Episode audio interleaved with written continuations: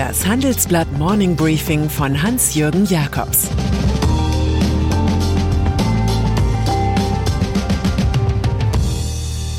Guten Morgen allerseits. Heute ist Donnerstag, der 28. Juli 2022 und das sind unsere Themen. US-Notenbanker greifen gegen Inflation durch. Deutsche Konzerne greifen weiter in China zu. Fußballerinnen greifen in Wembley nach EM-Titel.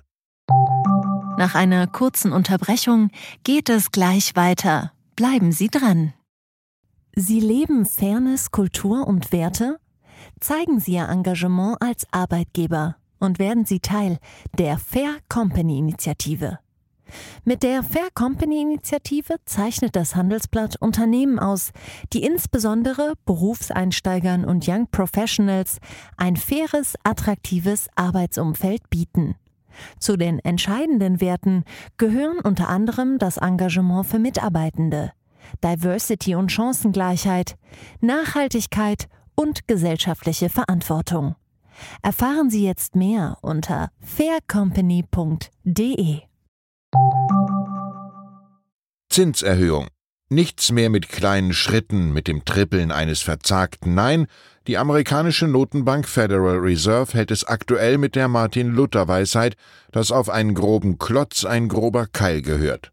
9,1 Prozent mehr Inflation bedeutet für die Herren des Geldes in Washington, den Zins zum zweiten Mal kurz hintereinander um 0,75 Punkte anzuheben, nun auf eine Spanne von 2,25 bis 2,50 Prozent. Die Botschaft soll klar sein, Kredite verteuern sich, die Preissteigerungen sollen runter, auch wenn das Wirtschaftswachstum leidet. Er glaube ohnehin nicht, dass Amerika in einer Rezession sei, sagt Fed-Chef Jerome Powell und löste ein Kurs-Tischfeuerwerk an der Wall Street aus. Russland-Sanktionen. Das Fatale an den westlichen Sanktionen gegenüber der Kriegsnation Russland sind die Nebelspalter im eigenen Lager. Es gibt da eine deutsche Fraktion vom CSU-Generalsekretär Martin Huber bis hin zu Sachsens Ministerpräsident Michael Kretschmer, international ergänzt von windigen Figuren wie dem Ungarn Viktor Orban. Diese weckt Zweifel, ob die Anti-Putin-Maßnahmen uns nicht viel mehr schaden als dem Kreml. Ein Papier der US-Universität Yale räumt auf der Basis von Daten jenseits der Putin-Propaganda mit solchen Vorbehalten auf. Die Sanktionen würden Russlands Wirtschaft katastrophal lähmen, heißt es. Für das Land gäbe es keinen Weg aus der wirtschaftlichen Vergessenheit. Zwar sei Europa durch seine Gasabhängigkeit erpressbar, Russland aber werde durch ein Embargo noch viel schlimmer getroffen. 83 Prozent der Gasexporte gingen 2021 in die EU. China könne die Lücke nicht füllen, da die meisten Pipelines nach Westen führten.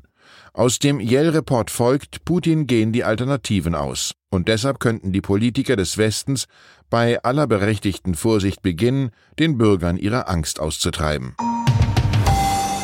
Handelsbeziehungen Deutschlands Konzerne sehen die Entente des Pekinger Potentaten Xi Jinping mit Hasardeur Putin offenbar entspannter als weite Teile der Politik. In den ersten fünf Monaten des Jahres stiegen ihre Investitionen in China im Vorjahresvergleich um satte 21 Prozent.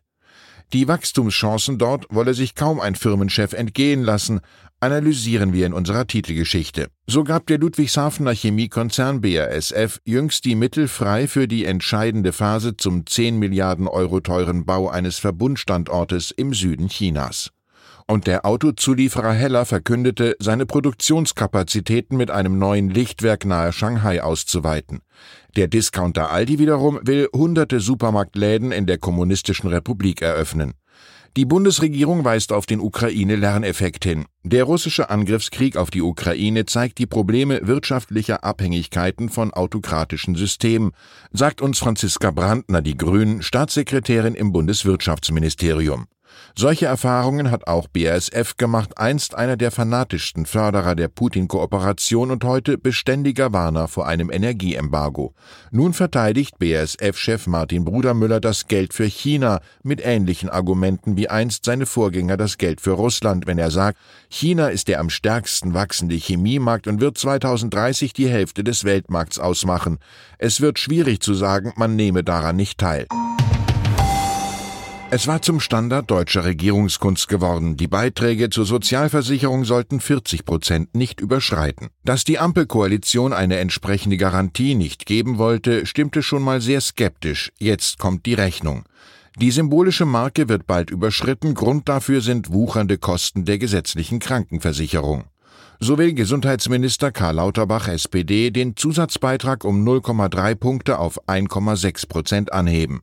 Das soll das für 2023 erwartete Krankenkassendefizit von 17 Milliarden Euro ausgleichen. Kritisch ist auch die Lage in der gesetzlichen Pflegeversicherung und in der Arbeitslosenversicherung gilt die Anhebung von 2,4 auf 2,6 Prozent als gesetzt. Volkswagen wenn der Konzern heute die Halbjahreszahlen präsentiert, fehlt der zu Ende August scheidende CEO Herbert Dies und zwar entschuldigt. Finanzchef Arno Antlitz vertritt ihn, denn man geht in Wolfsburg zu Recht davon aus, dass ansonsten statt dem Gewinn des Konzerns der Verlust der Arbeitskraft Dies im Mittelpunkt gestanden hätte. Es gibt zu dieser Personalie so viele Fragen, dass auch eine funktionierende Software sie nicht beantworten könnte. Am vorigen Dienstag hatte der 63-Jährige seine wohl letzte Vorstandssitzung bei Volkswagen geleitet. Er kassiert künftig Zehrgeld, ist Berater und hat Sperrklauseln für Konkurrenten wie Tesla, aber nicht fürs Beherbergungsgewerbe. Im Herbst will er in Nordspanien sein erstes Hotel eröffnen.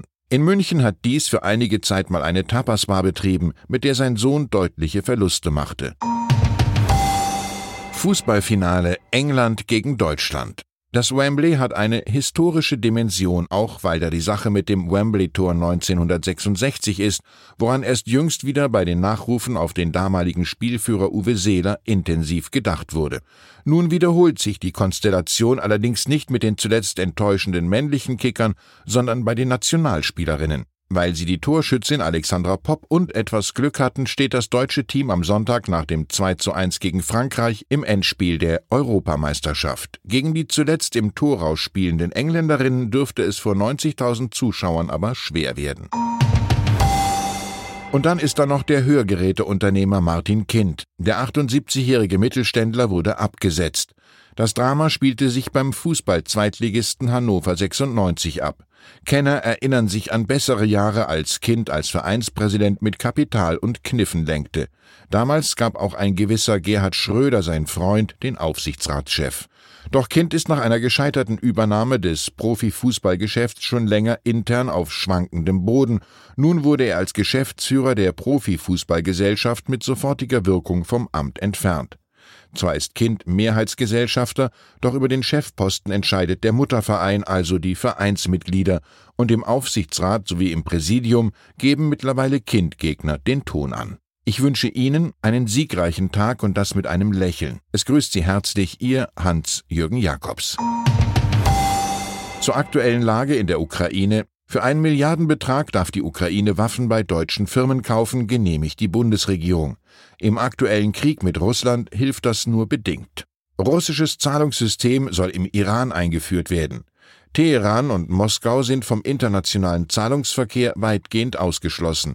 Nun arbeiten beide Staaten im Finanzsektor eng zusammen. Weitere Nachrichten finden Sie fortlaufend auf handelsblatt.com/Ukraine.